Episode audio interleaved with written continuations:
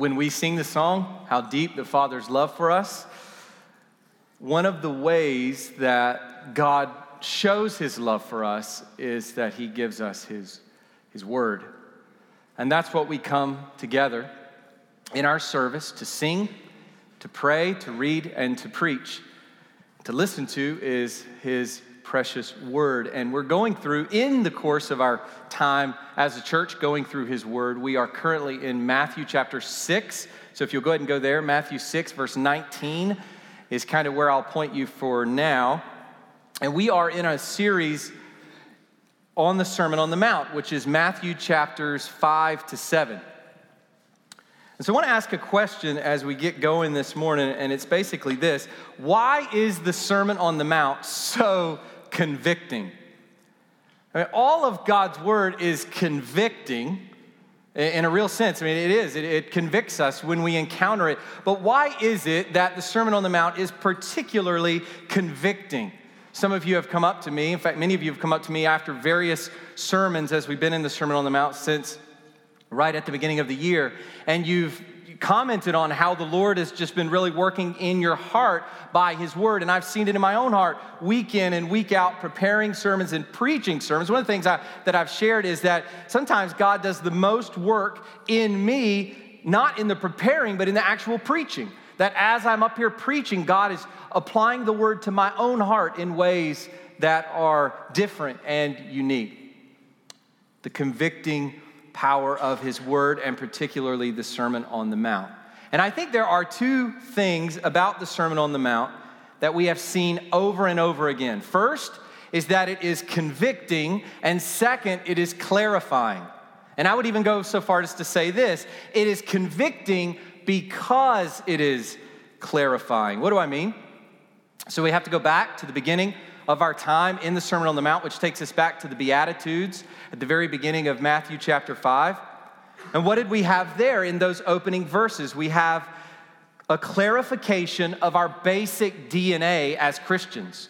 So it's clarified for us what it is to be a Christian. What does it mean? What does it look like? What is the basic D N A of a believer? And we get those listed. Blessed are the poor in spirit. Blessed are those who mourn. And so on and so forth. That's a picture of a Christian. So what does that do? It challenges us to be who we are. It sets out before us, Christian, this is who you are. Be that. Be that. So there's a challenge with that clarification. And then we just move right along and we get to this image of salt and light. And what does this do? It clarifies our role as Christians in the world. And with that clarification comes another challenge. It challenges us to be useful rather than useless. You come to the imagery of salt and light, and the thought that comes to mind is, am I being salt and light? Am I being rubbed into the world in this preservative kind of way? Am I being bright for the glory of God in a world filled with darkness? In other words, am I being useful to God as a Christian? And so we're challenged by that. We see areas in our own hearts, in our own lives, in which we're not useful to the master, in which we are, in fact, useless in some areas of our lives. Well, then we keep going and we get to these passages that keep, these paragraphs that keep repeating where Jesus says, you have heard that it was said, but I say to you. What do these verses at the end of chapter five do? They clarify for us how we are to think about right and wrong. You've heard that it was said. He talks about the Pharisees and the scribes and their interpretation of the Old Testament, and that Jesus says, this is really what it's about. This is the truth. What's the challenge that we have with that clarification? We have the challenge to always think in terms of the heart. So we get to a passage like that, and we we may be tempted to think, well, I've I've never committed adultery. I've never committed an act of adultery. But Jesus takes it straight to the heart. And he says, if you've ever looked lustfully upon a woman, you have committed adultery with her in your heart. If you're angry with your brother, it is as if you have murdered them. So Jesus takes right and wrong out of just the mere act, and he puts it at the heart level, clarifying for us, and I think challenging us. And then right after chapter five, we move into chapter six, where Jesus clarifies for us how we should go about doing our good deeds. So as Christians, we are we understand from all of the Bible that we should be about good deeds, that we should be doing good works. We should be busy about God's business. So we know that's true.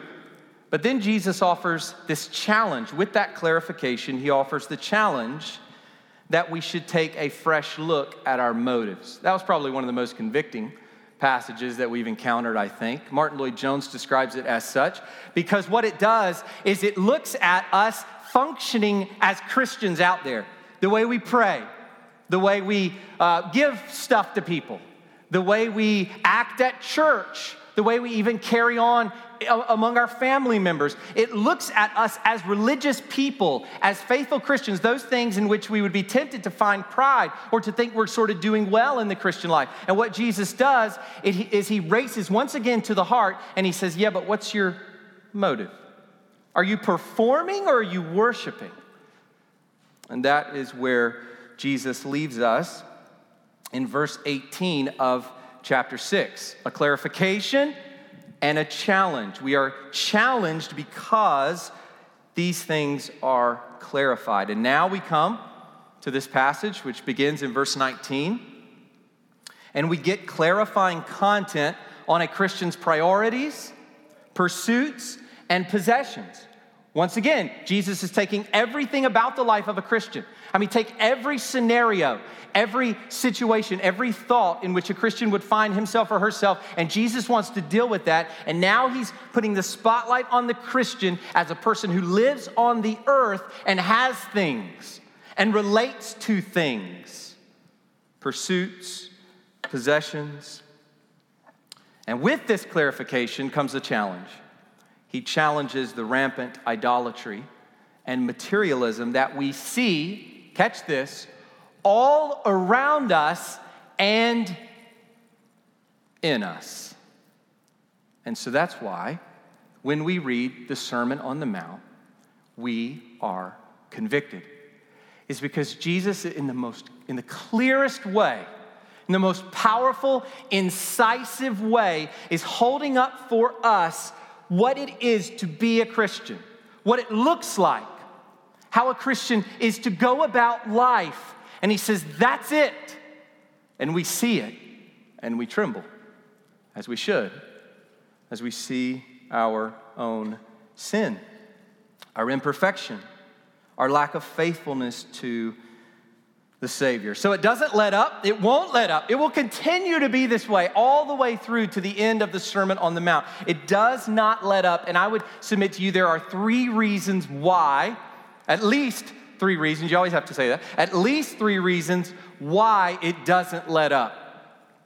And the first of those is this.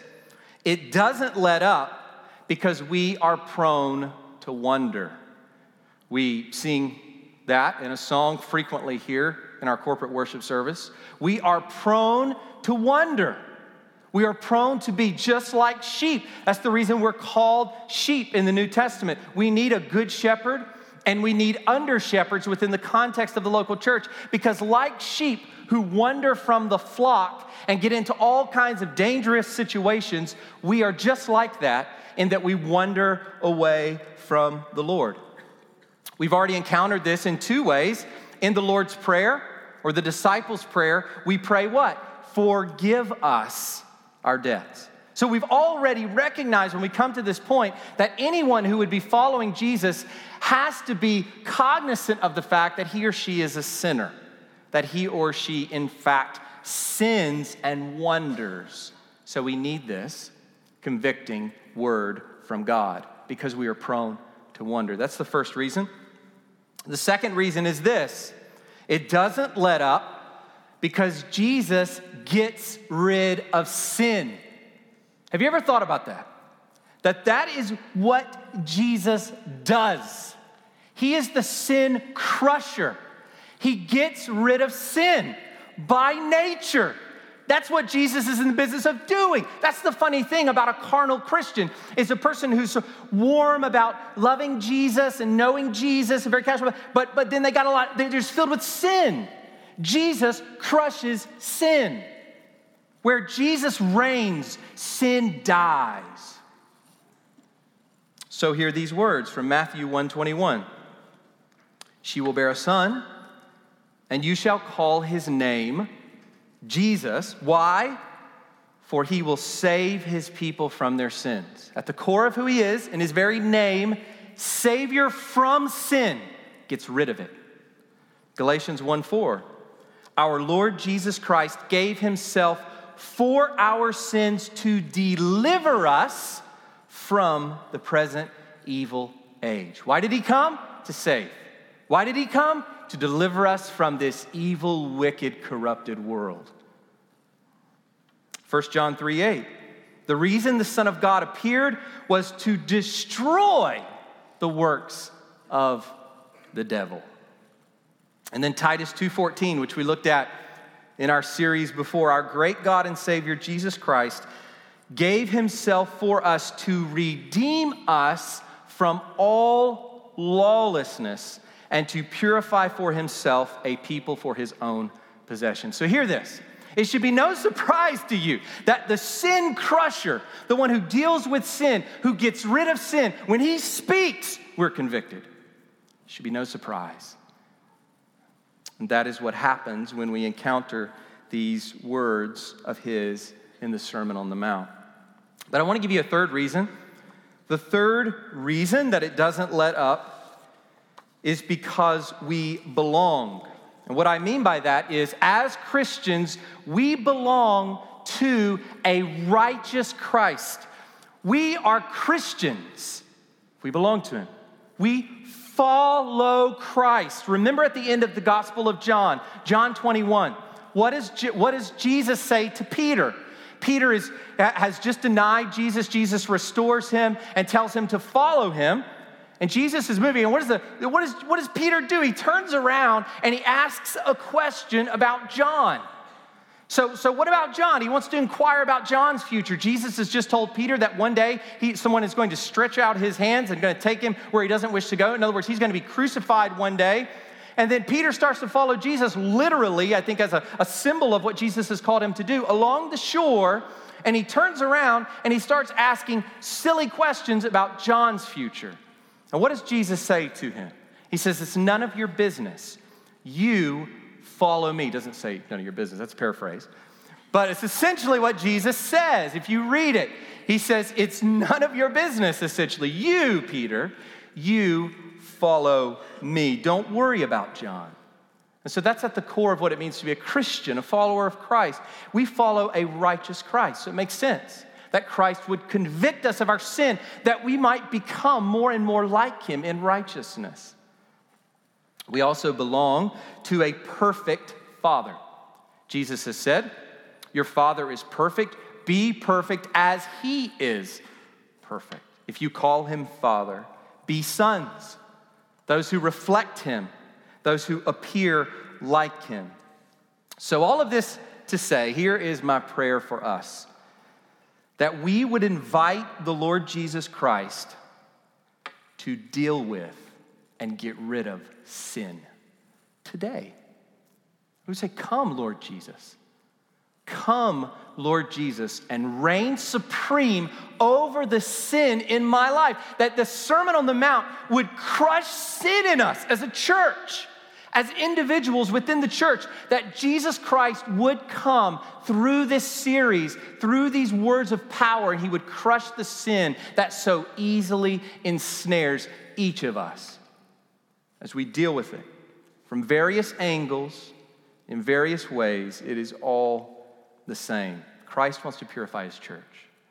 Remember in Ephesians five, the husband is to love his wife as Christ loved the church, gave himself up for her, that he might sanctify her, her, having washed her, purifying her. This is what Jesus is in the business of doing with his church. So let's let him deal with us today. And let's let him deal with us next week. And let's open our hearts to be convicted and to repent of sin, to really deal with sin. One of the best times to do this in the service is as you're coming up to receive the Lord's Supper. And as you go back and you sit down there, to begin to pray and ask God to forgive you of the sin that has ensnared you in the previous week. So last week, we did an assessment of our treasure, Matthew six, nineteen to twenty-one, those opening verses of this section. And today we come to look at our vision and our master, or we could say our seeing and our serving. You can go ahead and put up that slide. Our seeing and our serving is what we're going to look at today. So let me ask you now to stand. Out of respect for God's word, we're going to read these verses.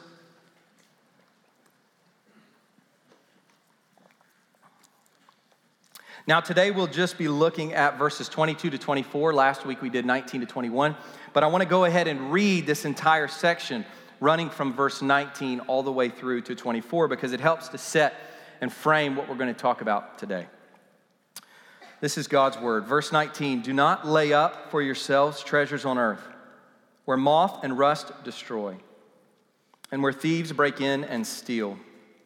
But lay up for yourselves treasures in heaven, where neither moth nor rust destroys, and where thieves do not break in and steal. For where your treasure is, there your heart will be also. And then leading into our verses for today, the eye is the lamp of the body. So if your eye is healthy, your whole body will be full of light. But if your eye is bad, your whole body will be full of darkness. If then the light in you is darkness, how great is the darkness? No one can serve two masters, for either he will hate the one and love the other, or he will be devoted to the one and despise the other. You cannot serve God and money. You can go ahead and be seated. Let's pray to the Lord and ask for his help today to understand his word and that his Holy Spirit would apply it to our hearts in very particular ways. We're all needy this morning, that we would all hear from the Lord as, as we go through this time. Father, we worship you. We're grateful to be here. We know that we're here by your grace, not by our own uh, resolve, not by our own discipline, not by our own strength. But Father, we're here because you are sovereignly gracious to us in Christ. And so, God, we thank you for that. And I know, Father, that there are some perhaps here this morning who don't know you, and they are here too by your providential care, by your love. God, would you convert their hearts? Would you change them forever? Would you transfer them from the kingdom of darkness to the kingdom of your beloved Son? Would you bring them into this kingdom of which Jesus speaks in the Sermon on the Mount? Father, we are asking this morning that you would exalt yourself and accomplish your purposes, nothing more and nothing less. Father, we know that you are a sovereign king, and all of the universe is under your feet. And God, we just this morning want to participate in your work, what it is you are doing.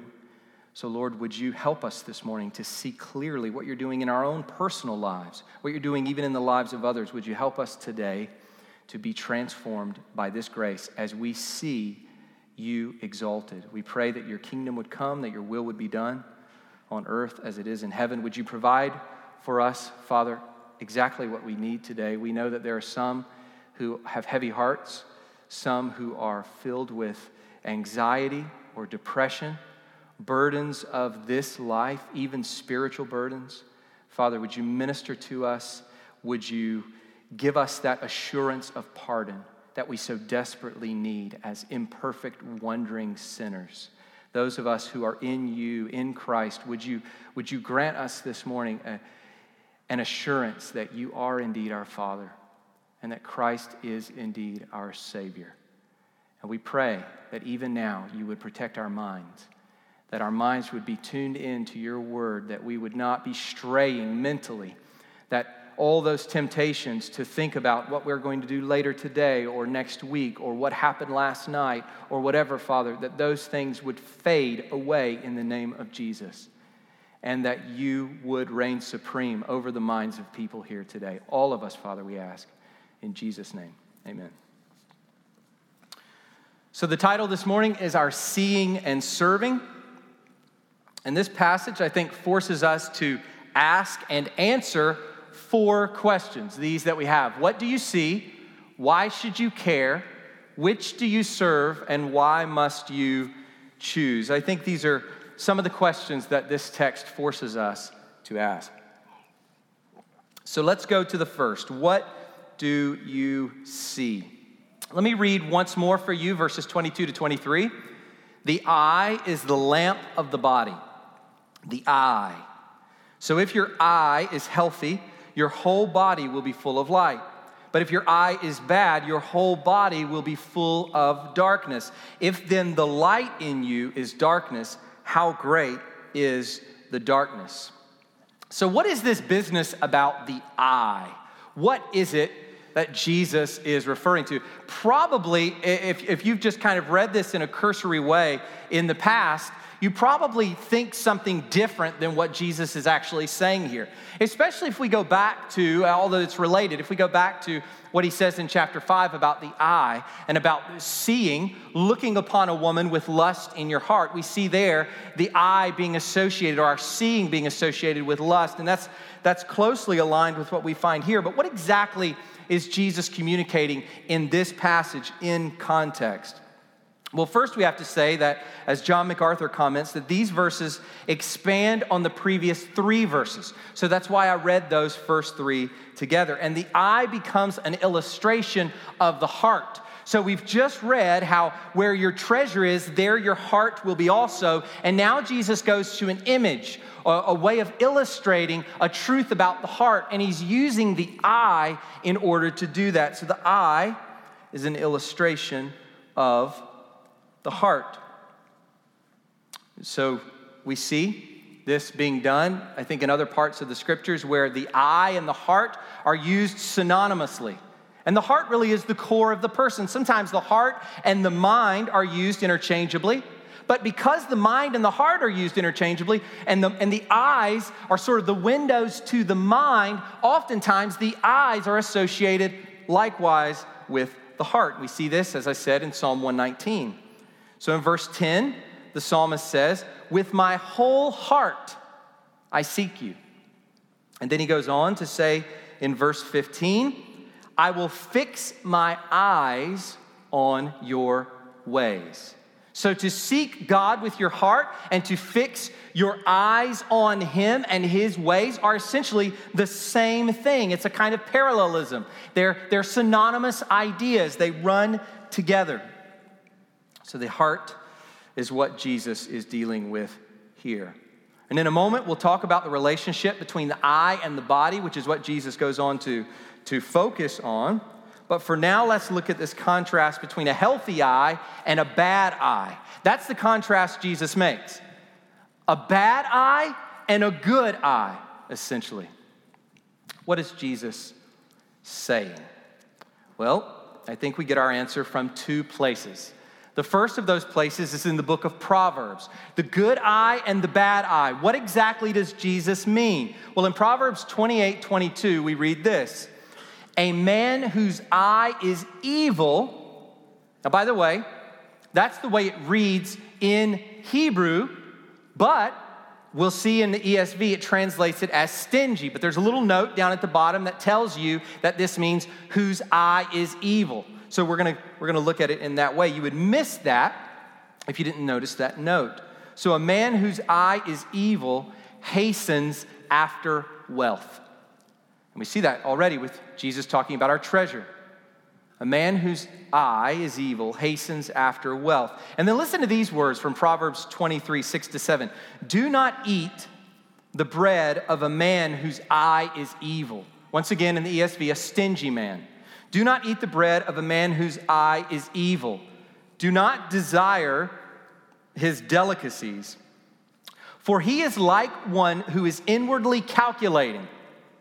Eat and drink, he says to you, but his heart is not with you. Have you ever been around people like that? Where they sort of lavish you with things with their words. They say, oh yeah, take that, take that, here, have that. But in their heart, it's not true. They're thinking in their heart. They're calculating in their heart. Their heart is not with you. And I think as we think about this idea of calculating, it sort of means two things. One, it means that the words they're saying are liberal and lavish, very giving and free and generous. But the truth is, they're just words. They're just meant to impress you or to, to give a veneer, but in the heart, they are calculating what they're losing by your eating, what they're losing by your drinking, what they're losing by your taking. They're calculating the loss.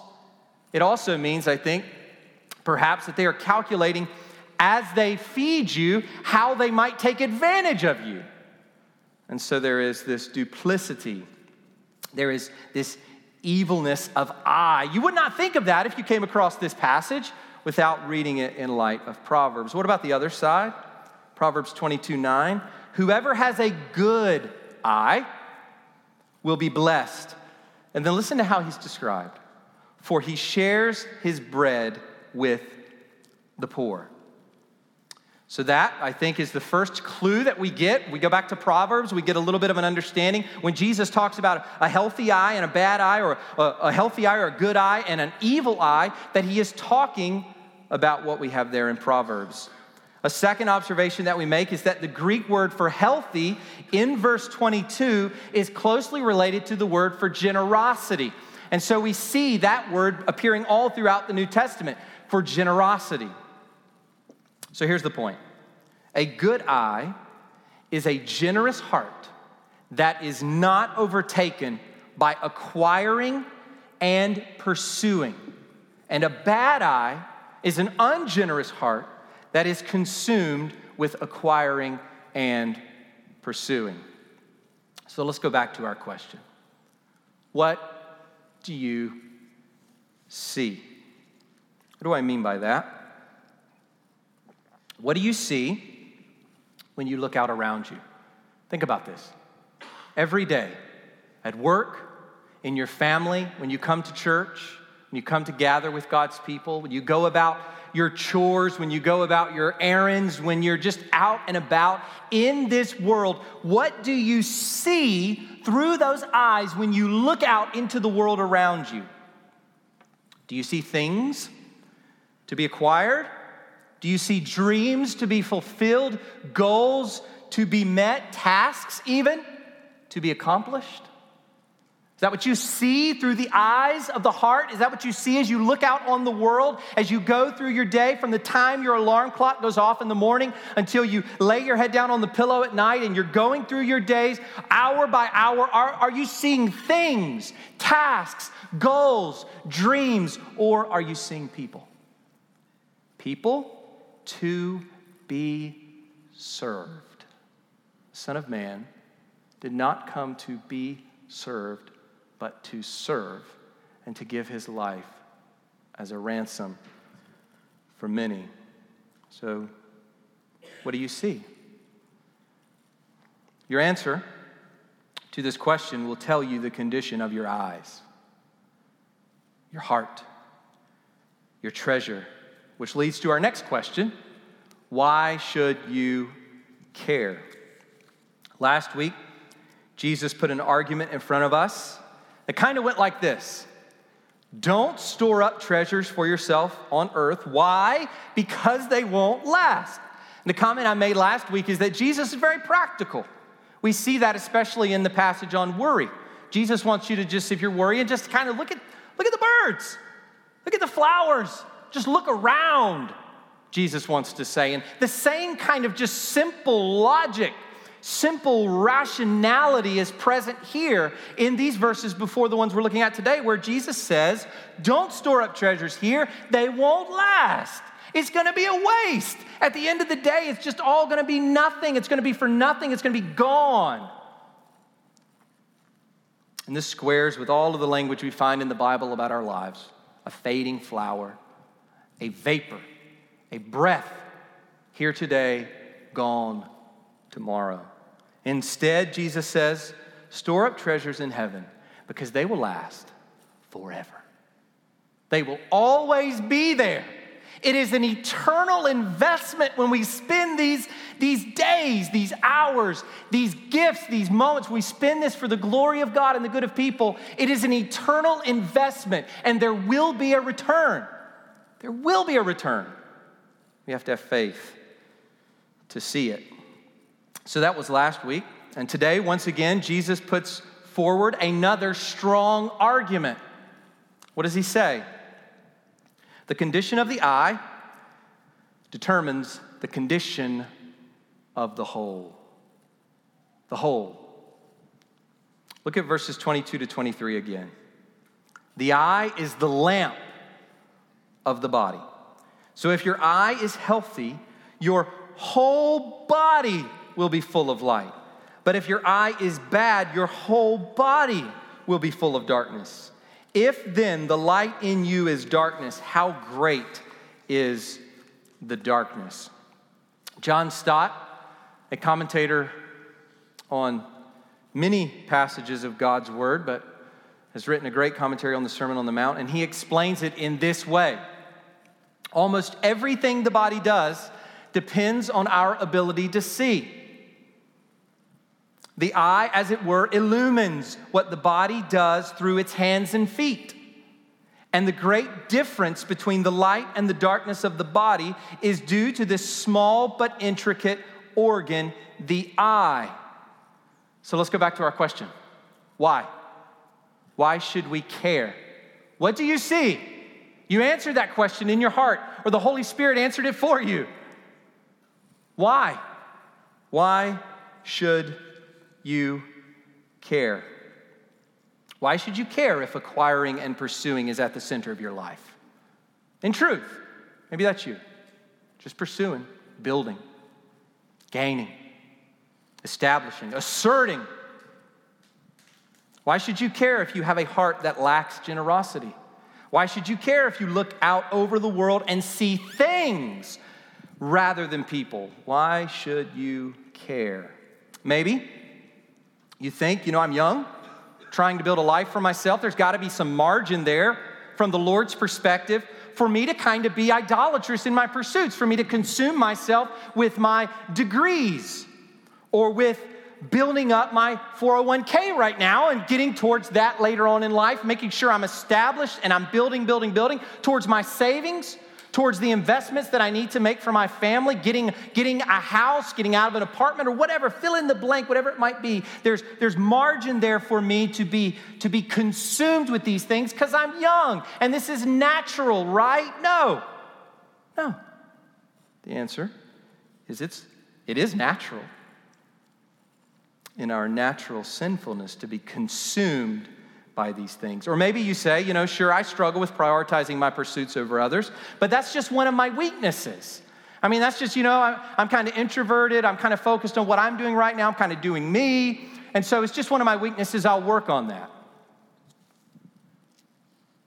There are a few places in Scripture where we are told that one thing or one aspect of a person drives and determines the whole life.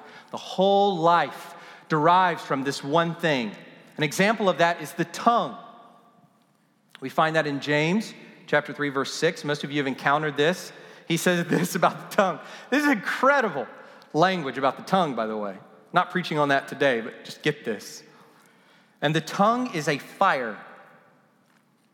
We've all been burned by other people's tongues. And we've all burned other people with our tongues. The tongue is a fire, a world of unrighteousness.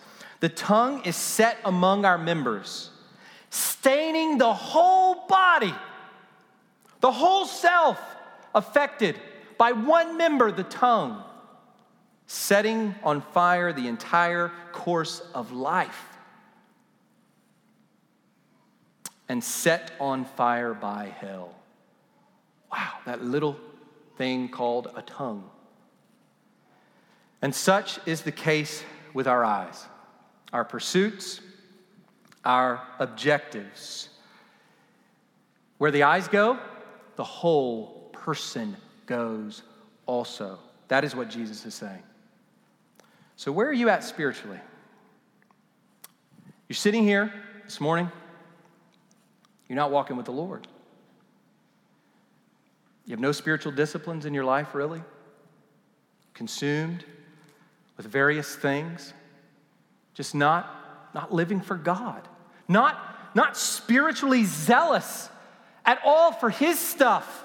It, it, there, there's no real desire to see people saved. There's no real desire to grow in holiness. There's no desire to disciple other people. It's just kind of stale and dry bone dry, maybe even.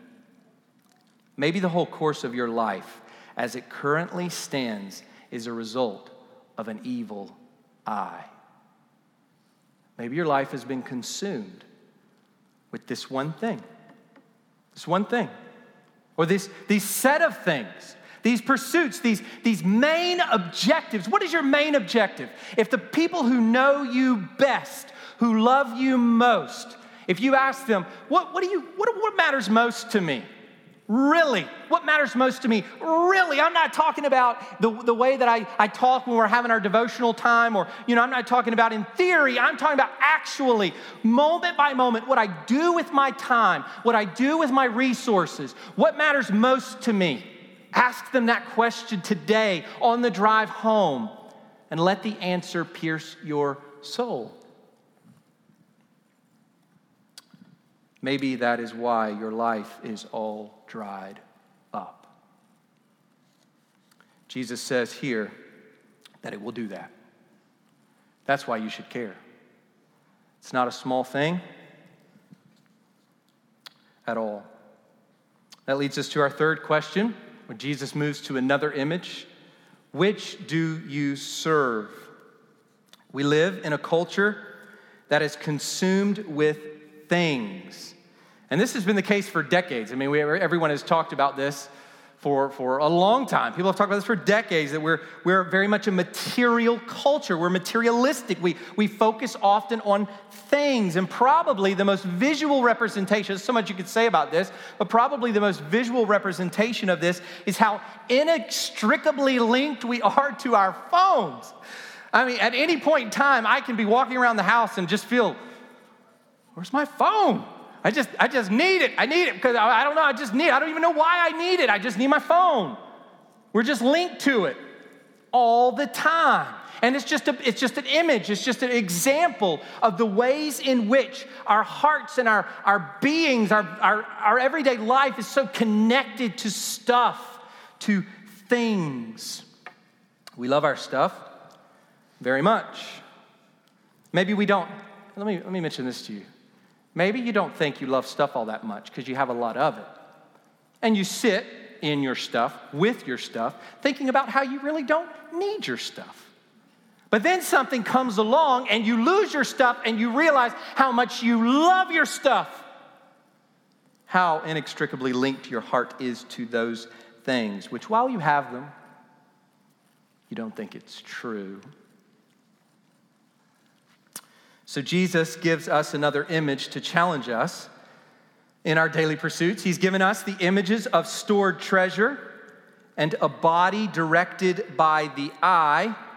And now he gives us the image of a slave and his master. Let's look at verse fourteen. I mean twenty-four, sorry. Let's look at verse twenty-four. No one can serve two masters, for either he will hate the one and love the other, or he will be devoted to the one and despise the other. You cannot serve God and money.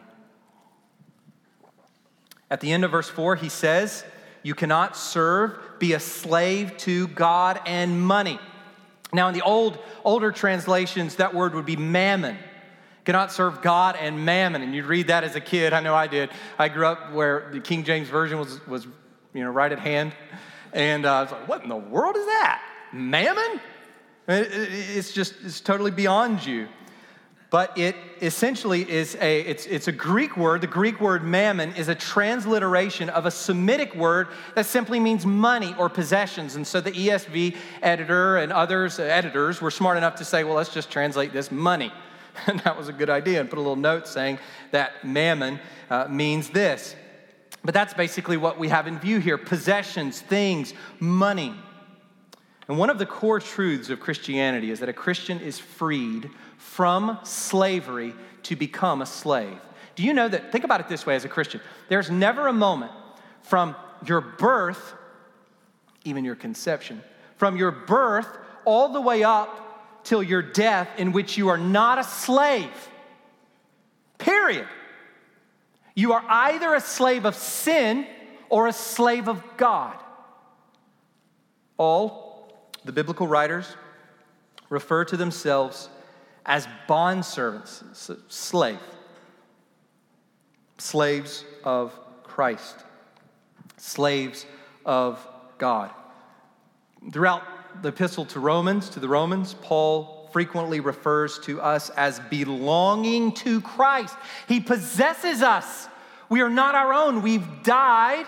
We've been crucified with him. We've died to ourselves. We now belong to him. He owns you if you're a Christian. You don't have the right to go your own way. You belong to him. That is at the core of what it means to be a Christian. Our love, devotion is directed towards him. He is our master. We have often heard people say that money is the root of all evil. You've probably heard that before. Money is the root of all evil, but that's not biblical. That's not true, as though anyone who has money is automatically stained by sin because they have money. That's not it at all. First Timothy six ten says, "For the love of money is a root of all kinds of evil." The love of money, being devoted to money, serving money is the root of all kinds of evil, not just one singular type of evil. And that squares exactly with what Jesus is saying here. The whole body is corrupted. So of course, the whole self is corrupted. Of course, it's going to manifest itself in diverse ways. All kinds of evil. It is through this craving that some have wandered away from the faith and pierced themselves with many pangs. And notice what Paul says. It is through this loving, craving, serving that some have wandered away from the faith. Have you wandered away from the faith? Christian, have you wandered away from your Savior, from your Lord, from your Master because of this? Because you love money? You love stuff? You love your dreams? We're meant to ask these questions. So I ask again, where are you at? Where are you at spiritually? Are you wondering? Are you wavering? Maybe it is because you are trying to serve two masters and end up serving only one, Mammon. So let's go to our last question. Why must you choose? Jesus tells us simply that it is impossible to be a slave of two masters. One will be preferred, loved, over the other, hated. This idea of hating and loving and, and hating and loving being contrasted in this way is really a Semitic idea. It's a Hebrew expression. We know that from Luke fourteen twenty-six. Have you ever encountered this verse and scratched your head and said, what in the world is Jesus talking about? It says this, if anyone comes to me and does not hate his father and mother, his wife and children. What? I didn't sign up for that. Hold on a second, Jesus. What are you saying? Yep, his brothers and sisters, yes, even his own life, he cannot be my disciple. Well, we know Jesus commands us to love.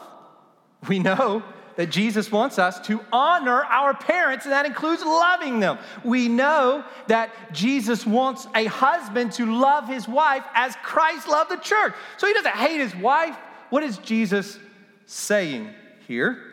He's saying that in comparison to the love you have for me, it is as though you hate everything else, because your love for me is so grand. It is so unfathomably rich and huge that everything else pales in comparison. Everything else is made small and hated, in a sense, by the grandeur of the love and devotion that we have for our God. Slavery, by its nature, is exclusive. God has exclusive rights to your life if you are a Christian.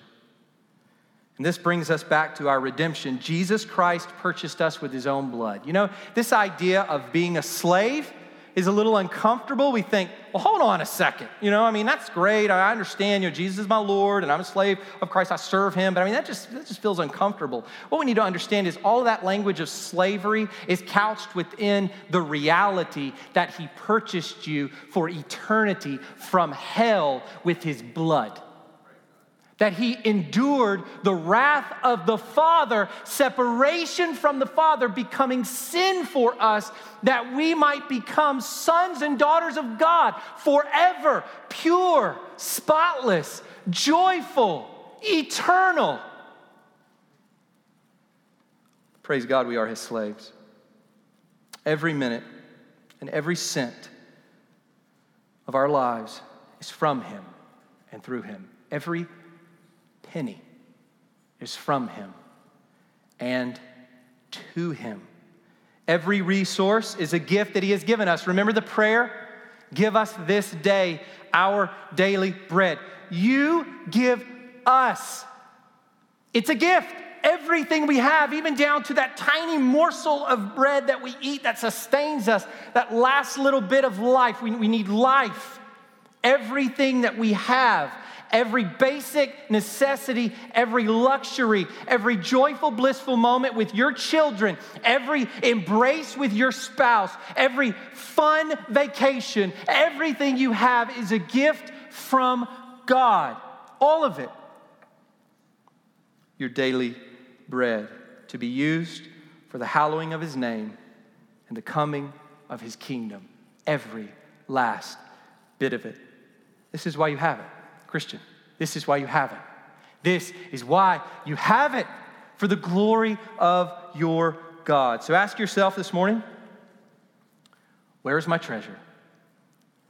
How is my vision? Who is my master? Ask these questions. Let the Holy Spirit do his work in you, Christian. And go, live for the glory of God and the good of your neighbor. Let's pray.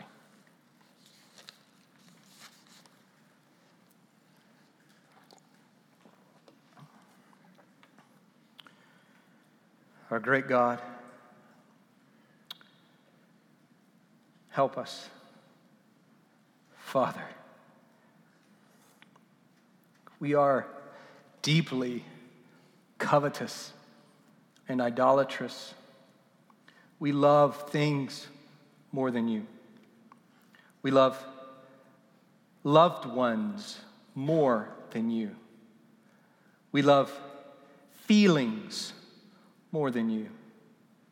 We love our sleep and our fun and our free time and our jobs and our futures and our bank accounts, our cars, our houses, everything more than you. God, forgive us.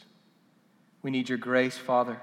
We know that you dispense that to your children. As we pray in the Lord's Prayer, forgive us our debts, we ask you now, God, have mercy upon us and help us when we look out into the world to see people To see people made in your divine image, people whom you crafted and, and filled with an eternal soul, people who will live forever, either in heaven or in hell, but will live forever. Father, help us see people, not things, not tasks, not goals, but human beings. And help us lay up for ourselves treasures in heaven, where moth and rust do not destroy, and where thieves cannot break in and steal. Father, help us have the faith to see those treasures as real, to see your kingdom as real, and to see a new heaven and a new earth in which there is no need for a sun because your glory lights everything up. Help us see that through the eyes of faith, that we might take hold of spiritual things and put them above the physical things that enslave us still. Father, have mercy, we ask in Jesus' name. Amen.